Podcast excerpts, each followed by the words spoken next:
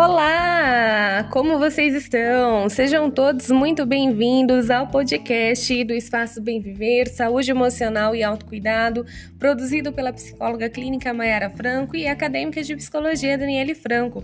Hoje nós viemos aqui conversar com vocês e definir, então, o que é a saúde emocional. No contexto que nós vivemos da pandemia, ficou muito evidente que precisamos cuidar da nossa saúde emocional, mental, e que isso é uma questão de sobrevivência. Mas antes de aprender o autocuidado propriamente dito, nós precisamos saber o que é saúde emocional ou mental.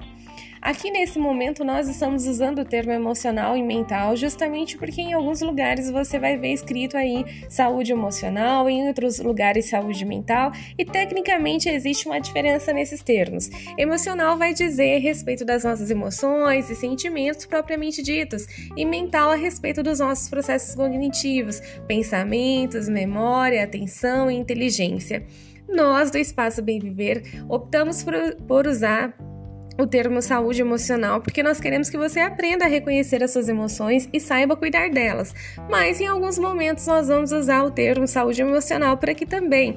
Até porque cada pessoa é composta por uma integralidade, uma totalidade. Existem sim muitas áreas da sua vida, mas você é um ser único, né? Então você é composto de emoções, de processos cognitivos e comportamentos, enfim.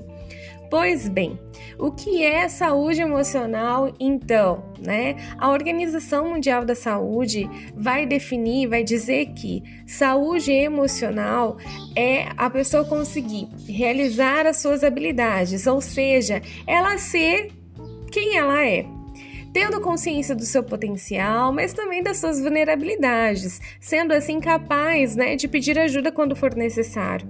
É saber enfrentar os fatores estressantes normais da vida, pois não tem como a gente passar por essa vida sem passar por desafios, né, estresses, enfim.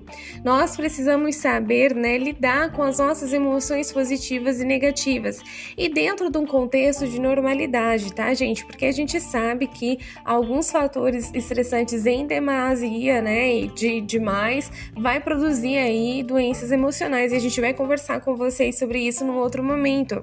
Um outro aspecto da saúde emocional é você conseguir trabalhar e ser produtivo.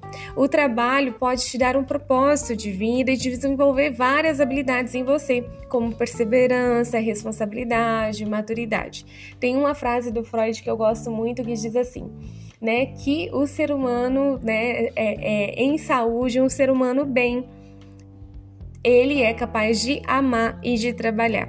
O trabalho é algo extremamente importante, né, para o ser humano.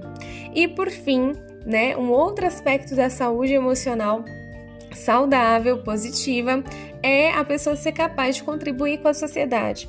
Isso porque a gente entende que quando você está bem consigo mesma, né, você também vai querer que outras pessoas fiquem bem.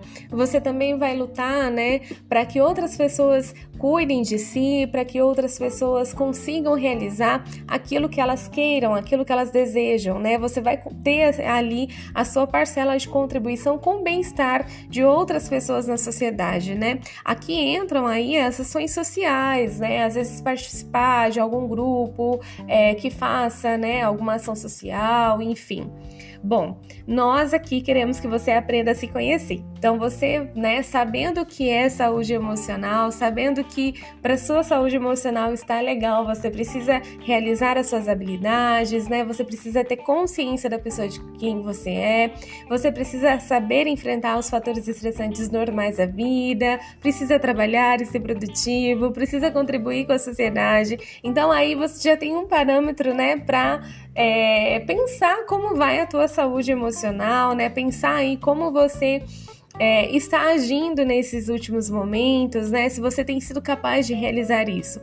Eu quero te dizer que pode ser que você não consiga estar, né, atuando em todos esses fatores aí, mas isso não significa, né, que você uma pessoa doente, ou enfim, existem momentos da vida que a gente consegue fazer tudo isso e tem momentos que não, né? Nesses momentos em que nós não conseguimos fazer isso, você precisa aprender, né, a reconhecer, identificar aquilo que está te trazendo algum prejuízo e aprender a cuidar de você então, né? É certo que existem coisas que vão produzir doenças, como eu falei, mas, né, a gente vai te informar sobre isso para que você saiba identificar quando isso está acontecendo com você, certo?